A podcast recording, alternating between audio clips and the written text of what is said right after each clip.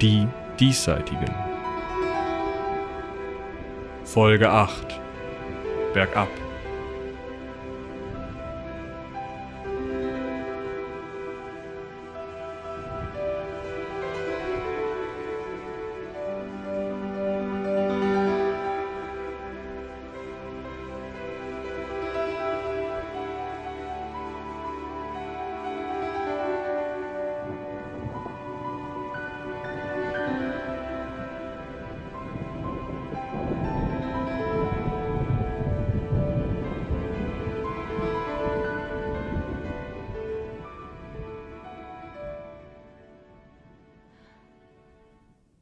Hallo. Hast du Benjamin erschossen? Er kam einen Tag vor mir, ein junger Mann mit einem grünen Mantel. Sind davor noch zwei Leute gekommen? Eine Frau und ein Mann, beide alt, der Mann mit grauen Haaren. Hast du die auch erschossen? Versteh mich nicht falsch, ich will dir nichts Böses vorwerfen, ich will nur wissen, wo sie sind. Oder sind sie auf der anderen Seite? Und wo ist Nastja? Dala stoppt und legt den Stift hin. Natürlich kann der nicht wissen, wo Nastja ist. Sie hätte ja an ihr vorbeikommen müssen. Was für ein Quatschsatz. Dala weiß ganz genau, was mit Nastja passiert ist. Das war passiert. Dala war mit zitternden Knien zurück in die riesige Halle gestolpert und raus aus diesem engen kleinen Loch. Und da war dieselbe Felsplatte gewesen, ohne Nastja. Nur ihre Liegematte lag noch da, halb zur Seite geweht, wie um Dala daran zu erinnern, dass Nastja echt gewesen war und ja, dass es noch andere Menschen gab auf der Welt. Aber wenn man an einer Stelle vom Plateau heruntersah, war da eine scharfe Delle im Schnee, als ob gerade etwas Großes, Schweres hineingefallen wäre. Dala kletterte hinab. Das musste sie sowieso. An der windgeschützten Seite des Steinstumpfes ging ja unten der Weg los. Der Weg zurück. Und dann könnte sie ja auch gleich mal an der Seite gucken gehen. Der Schnee ging in einer sanften Fläche hangab, gebogen wie gespannte Seide. Aber der Fels darunter musste ziemlich steil runtergehen, so tief wie die Delle war, die man von oben hatte sehen können. Dala ließ ihren Rucksack stehen und kletterte an den schroffen Felsen entlang, gerade oberhalb des Schnees, wie an einem Flussufer. Blut sah sie nirgendwo, Irgendwann konnte Dala die Füße an einigermaßen gemütliche Stellen absetzen, drehte sich herum und schaute in das Loch runter, das Nastja in die Schneedecke gerissen hatte. Also, wahrscheinlich Nastja. Vielleicht war ja auch nur der Rucksack runtergefallen. Das Loch ging ein Stück weit hinab. Dann war der Rucksack irgendwie zur Seite weiter gepurzelt und der Schnee war hinter ihm zusammengefallen. Es war doch völlig okay, an einen Rucksack zu denken. Würde an den Fakten ja eh nichts ändern. An Dalas Seite, da wo die Felswand sich aus dem Schnee erhob, sah sie hier und da Stein in das Loch hineinragen. Und an einer Stelle. War das nicht Stoff? Schwarzer Stoff? Nastjas Mantel? Sofort stand ihr das Bild im Kopf, wie sie Nastja an einem Arm an die Luft zog, ihr Hände und Gesicht knetete, bis sie warm waren und nicht mehr blau. Und wie Nastja wieder das Auge aufschlug und Dala ansah wie zuletzt und dann. keine Ahnung. Ist auch eh besser, sich das nicht so weit auszumalen, oder? Sie konnte ihn nicht überlebt haben, den Sturz. Und dann so lange im Schnee, so lange wie Dala weg gewesen war, anderthalb Tage fast. War das ja eigentlich Morgen- oder Abenddämmerung? Und außerdem war das gar nicht Nastjas Mantel da unten. Der Stoff sah ganz anders aus. Aber sie würde nicht gehen können, ehe sie nicht da unten gewesen war und es ganz sicher wusste. Dala stand bis zur Wade im Schnee, war halsbrecherisch in das Loch hinuntergeklettert. Ihre Hände waren knallrot und die Kälte biss in die Finger und machte sie steif, als sie endlich über die weiße Oberfläche reichte, die sie verschlingen könnte wie ein See, um nach dem Stoff zu greifen. Es war eindeutig kein Mantel. Zu grober Stoff, eher von der Art, aus dem man Taschen und Zelte machte. Nastjas Volk kannte solchen Stoff nicht. Die machten ja auch viel weniger Taschen, weil sie überall einzeln diese schönen Netze drum sponnen. Warum hatte sie es nur weggeworfen? Nastja war es gewesen, die gesagt hatte, verbrenn das Ding. Aber das hatte sie nur gesagt, weil Dala es gedacht hatte. Dann hatte halt sie es nur noch gesagt, um sich komplett aus ihrem Geschenk zurückzuziehen, damit es Dalas war, wirklich nur noch ihres. Und dann hatte sie selbst es verbrannt. Nastja hatte gewusst, was Dala gedacht hatte. Georg hatte da vielleicht auch so eine Ahnung gehabt. Ihr Vater Gereon nicht, aber der hielt sich immerhin raus. Und Leonie war es einfach egal gewesen. Wollte sie wirklich zu denen zurück? Naja, wohin sonst? Briekild? Nö. Halt mal die Gedanken beieinander. Gar nicht so kalt hier unten. Also, kalt schon, aber immerhin zieht's nicht.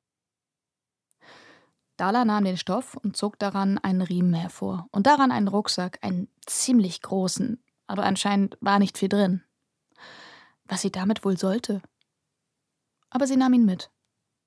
Kurz vor Ende des Loches, als sie kurz verschnaufte, um sich die Finger warm zu rubbeln, stieß sie damit irgendwo gegen die Schneewand. Das Ding war einfach zu ausladend.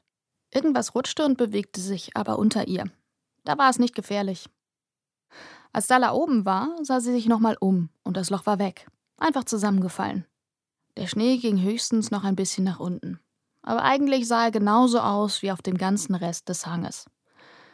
Sie kraxelte zurück zu ihrem Rucksack, da wo der Weg anfing, beziehungsweise endete, und dachte sich, naja, da habe ich Nastja wenigstens jetzt noch sowas wie beerdigt, oder?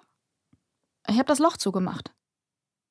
Also, falls es Nastja gewesen war, die das Loch gerissen hatte, falls sie es überhaupt gewesen war. Natürlich war sie es gewesen. Wahrscheinlich. In dem Rucksack fand Dala eingefrorenes Obst, eine eingefrorene Decke, eingefrorenes Brot und einen Trinkschlauch voll Eis. Das Essen steckte sie ein. Das Brot, das kannte sie. Genau das, das Brikild bekommen hatte. Aber gut, sie konnte es brauchen, also warum nicht? Dann aß sie eben doch das Brot von Rudolf Krohn. Also machte Dala sich auf den Weg. Zurück. Und er war unendlich länger und schwerer als der Hinweg. Die meisten Stellen erkannte sie nicht wieder, als ob sie einen ganz neuen Weg gehen würde.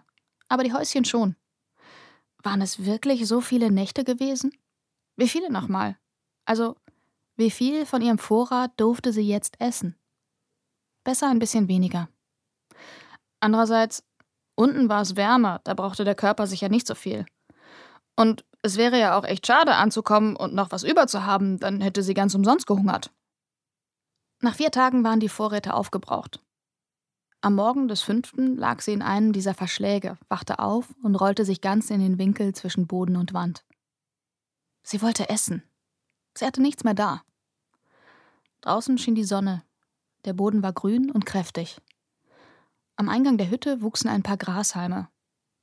So Gras hat's ja gut. Das braucht nur Sonne, Wasser und ein bisschen Dreck. Hilft nix. Erst zu Hause gibt es wieder was. Also ging sie los. Und die Luft roch immer besser und wärmer wurde es auch. Schließlich zog sie sich sogar die gesteppte Jacke aus und schlung sie sich um die Taille, so wie Briekelt es mit ihrem Wettermantel getan hatte. Aber sie kam einfach nicht voran. Die Knie schmerzten vom vielen Bergabgehen, die Oberschenkel konnten nicht mehr, und langsam fing es sogar an, sich das Becken und den Rücken hochzuarbeiten mit dem Wehtun. Wenn der linke Fuß einen Schritt tat, atmete sie aus. Wenn der rechte, ein. Was anderes hörte sie nicht. Den ganzen Tag. Und abends stand sie dann wieder an so einer Hütte, die genauso aussah wie die gestern Abend und musste sich mit den Händen an ihr festhalten, damit sie überhaupt stehen blieb und nicht stumpf weitermarschierte. Ohne weiteres Zurechtmachen legte sie sich rein. Und dann wurde es wieder hell und es ging weiter. Kam sie überhaupt voran? Sehr viel Abstand überwand der Weg tatsächlich nicht. Es ging immer nur bergab, bergab, in riesigen Schleifen und an den Hängen entlang und um Felsnadeln und Vorsprünge herum immer nur bergab. Sie kam auch an den Gabelungen vorbei, aber das fiel ihr immer erst im Nachhinein auf. Moment, ist da nicht eine Gabelung gewesen? Ist das dann überhaupt hier richtig? Ja, denn es geht immer noch runter, durchschnittlich zumindest, und unten wird dieser Weg irgendwo enden, wo Leute sind, um, wo man essen kann und sich ausruhen und mit den Leuten reden vielleicht und anfassen und von ihnen angeguckt werden. Irgendwelche Leute. Einmal kam mir so eine Gruselgeschichte in den Sinn, mit der Lea Ramono mal versucht hat, ihr Angst einzujagen. Da war so ein einsamer Handelsreisender, der war von Räubern überfallen und liegen gelassen worden. Und dann nimmt er, wer weiß was auf sich, um seine Familie wiederzusehen, weil er Angst hat, dass die Räuber bei denen auch vorbeikommen. Und irgendwann kommt er an und sieht seine Leute. Aber weil er so lange weg war, ist er verrückt geworden und er kennt sie nicht wieder. Und dann hält er sie für Spione von den Räubern und bringt sie alle um. Er selber. Aus Versehen sozusagen. Was für ein Quatsch.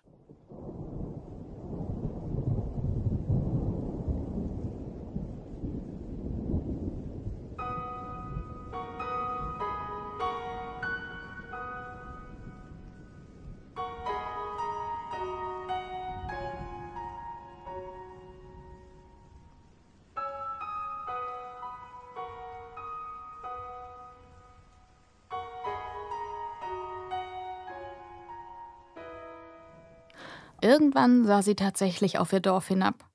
Es war Abend, fast schon Nacht. Und da unten war hier und da ein Licht hinter einem Fenster. Die Aussicht zog vorüber, und sie ging wieder durch Wald, wo kaum was zu sehen war. Aber irgendwann ging auch der auseinander, und das Dorf war nicht weit von ihr. Als sie angekommen war, war die Nacht komplett da. Sie ging ganz vorsichtig, als ob dieser Ort zerspringen könnte, wenn sie einen Fehler macht. Die Dinge sind anders in der Nacht.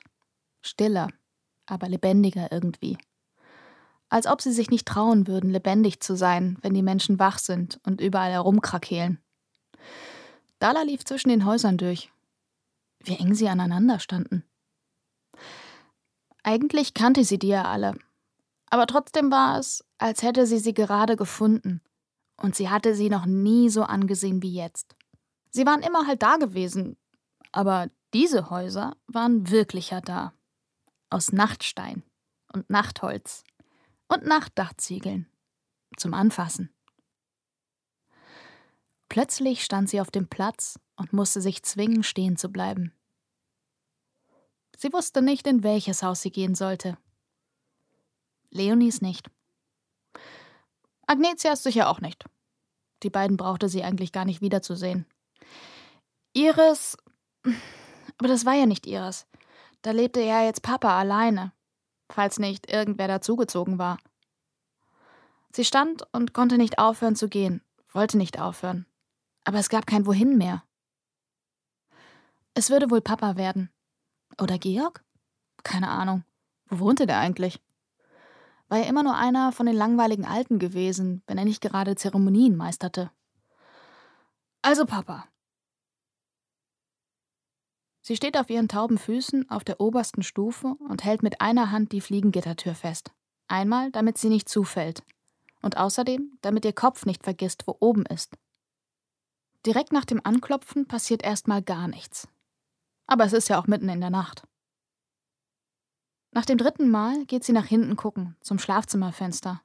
Aber kaum ist sie da, macht vorne die Tür jemand auf und sie rennt um die Ecke zurück. Und da steht jemand. Und sie will rufen: Papa? Aber es kommt nur ein Flüstern raus. Ihre Kehle ist Sprechen einfach gerade nicht mehr gewohnt. Aber er hört's und kommt zu ihr, und sie fällt ihm entgegen, und er ist warm und echt und da. Er trägt sie rein, weil ihre Füße keinen Schritt mehr tun wollen. Sag nix, sagt Dala. Erzähl's nicht rum, ja? Er nickt nur und legt sie auf irgendwas Weiches und deckt sie zu, und sie ist eingeschlafen.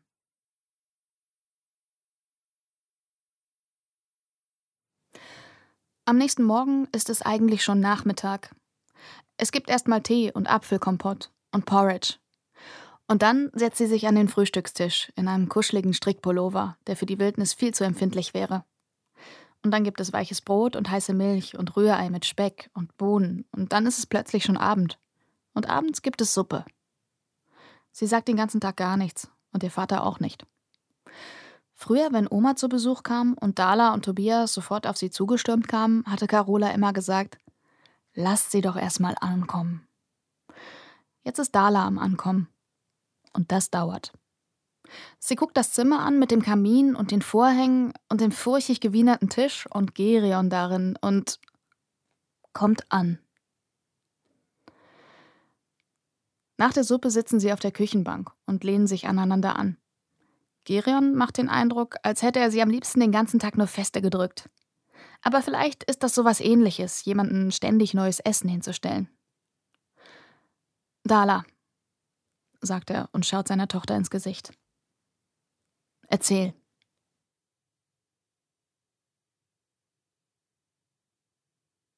Bist du sicher? hatte Papa gefragt. Als Dala am nächsten Morgen gemeint hatte, dass sie zu Georg, Anna und den anderen gehen wollte, um ihnen auch zu erzählen, was passiert war. Du kannst dich auch noch ein paar Tage hier ausruhen, ne? Aber Dala hatte nicht gewollt. Sie war aufgestanden und hatte sich wieder hingesetzt, weil ihr schwarz vor Augen geworden war.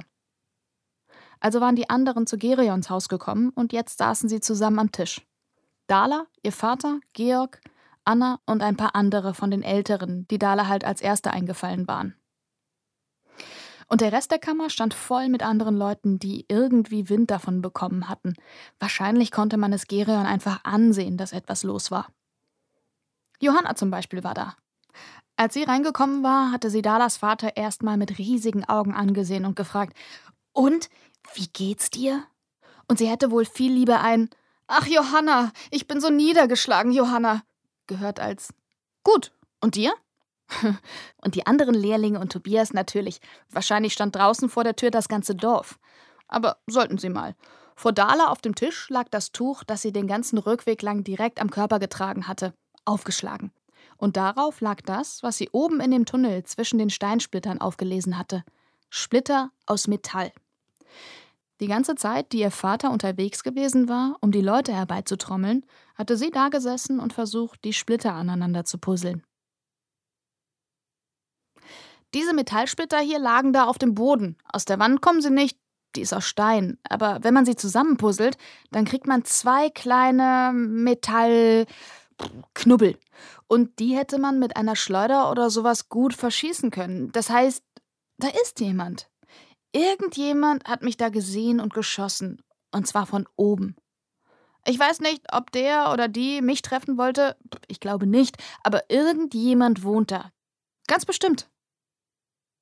Und Georg, ihr Pate, fragt sie: Bist du sicher? Naja, was soll es sonst sein? Bist du dir sicher mit dem, was du erlebt hast? Und dabei guckt er nicht mal auf das aufgeschlagene Tuch, sondern auf Dala, als ob sie sich das Metall auf dem Tisch vor ihr nur ausgedacht hätte. Ja, knurrt sie, bin ich. Ich mein, ich bin da gewesen, ich hab's gesehen. Nach all dem, was du weißt, könnte doch der Strom selbst nur eine Lüge sein. Jemand im Raum lacht, hört aber sofort auf, als Dala ihn festnagelt mit einem Blick, der sagt: Willst du wirklich lachen? Muss da was aus deinem Kopf raus, weil dieser Gedanke sonst nicht reinpasst? Ich bin sicher. Das ist passiert. Da müssen wir jetzt halt irgendwie mit klarkommen. Ich meine, was machen wir jetzt?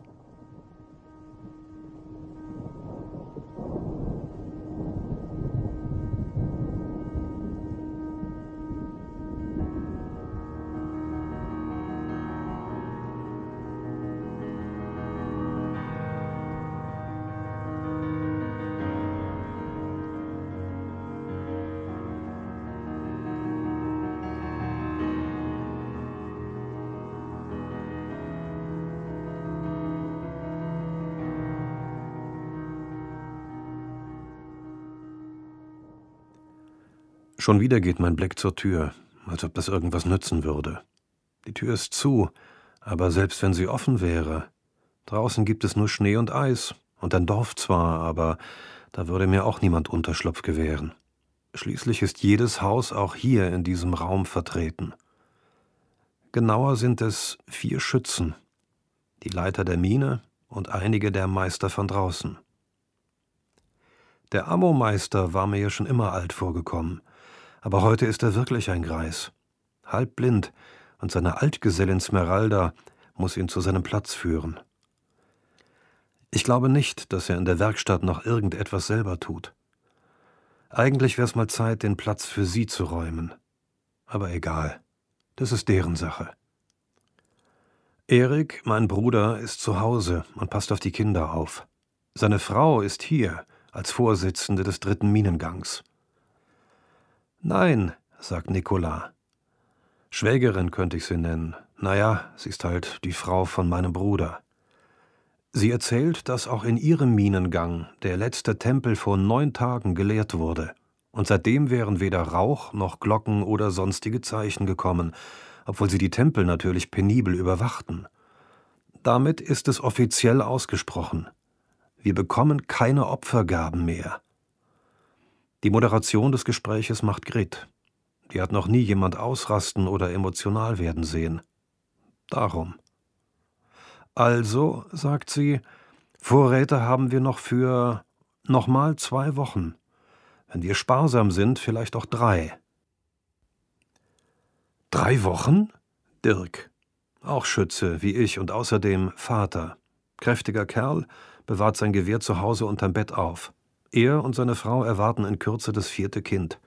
Das letzte ist an irgendeiner Krankheit gestorben. Ihr habt doch so große Räume. Willst du mir ehrlich sagen, dass wir nur Vorräte für drei Wochen haben? Grit atmet durch und sieht ihn an. Ja, genau, sagt sie. Wir hätten wohl gerade jede Menge Stoff und Wolle und Gebrauchsgegenstände, aber eben nur recht wenig Nahrungsmittel, und Feuerholz würde wahrscheinlich noch davor knapp. Da könne man aber noch einsparen, wenn wir alle in die Mine umziehen würden. Nahrungsmittel kommen eigentlich immer im Herbst, sagt sie. Bis dahin hätten wir mit dem jetzigen Gabenfluss noch durchgehalten. Sie redet nicht weiter. Warum auch? Es würde ja nichts ändern. Und wenn wir einfach um mehr bitten, meint Dirk und sieht sich um. Wie es aussieht, war der nicht der Einzige mit diesem Gedanken. Ich lasse die diskutieren. Meine Gedanken driften ab. Halten Sie uns für Götter? hatte ein viel jüngeres Ich die weise alte Dora gefragt, als sie mir damals alles erklärt hatte. Die Tempel waren so schön, und sie hatte gesagt, keine Ahnung, sind wir's? Ist doch egal. Für uns, ja. Und für die? Wenn wir wirklich Götter sind, dann sind wir ziemlich enttäuschend. Götter entscheiden sich nicht um. Götter schießen nicht daneben. Oder so, wenn ein Gott auf dich schießt, aber daneben trifft, dann kannst du genauso gut aufhören, ihn zu verehren. Wir sind es nicht. Nie gewesen. Aber wahrscheinlich haben sie uns schon irgendwie dafür gehalten. Unten. Ich glaube nicht, dass das hilft, sage ich. Aha, meint Grit. Sprich dich aus. Unten weiß man nichts von uns, oder? Und wir wissen auch nichts von denen. Was erwarten die eigentlich für ihre Opfer? Vielleicht geht's denen einfach gerade besonders gut oder besonders schlecht, und sie halten es eben für nicht nötig. Ihr habt doch alle mal Tempel gesehen früher. Das sind Kleinode. Da wird so viel Arbeit gesteckt in Schmuck und Bilder und was weiß ich. Das macht doch keiner für einen anderen Menschen, zumindest keinen, den er nicht kennt. Die Tempel sind keine Vorratskammern. Ich glaube, wenn wir zeigen, dass wir die ganzen Opfergaben immer einfach aufgegessen haben, verspielen wir die Chance, dass überhaupt jemals wieder irgendwas drin liegt. Dann verehren die uns nicht mehr. Grit nickt erst mal dazu. Was schlägst du vor? will sie wissen. Keine Ahnung. Erst mal weiter abwarten? Vielleicht fangen die sich wieder. Irgendjemand widerspricht, ein anderer schließt sich mir an, die Diskussion geht weiter.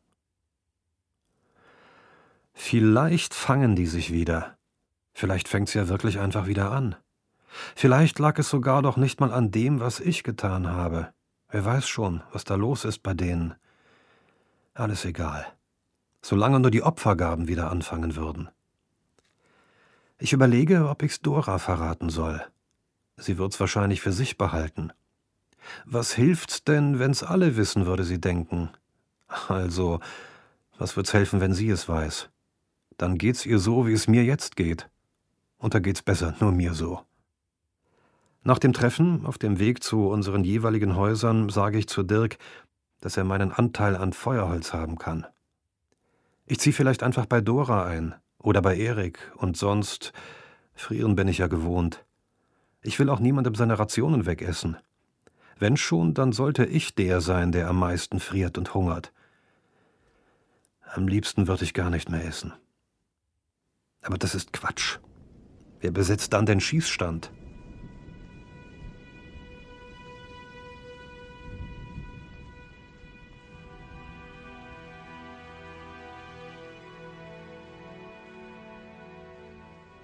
Weiter geht es in der nächsten Folge von Die Diesseitigen. Zu finden in deinem Feed, in deinem Podcast-Grabber, auf Spotify und bei vielen anderen Streaming-Diensten. Und natürlich auch auf klappkatapult.de.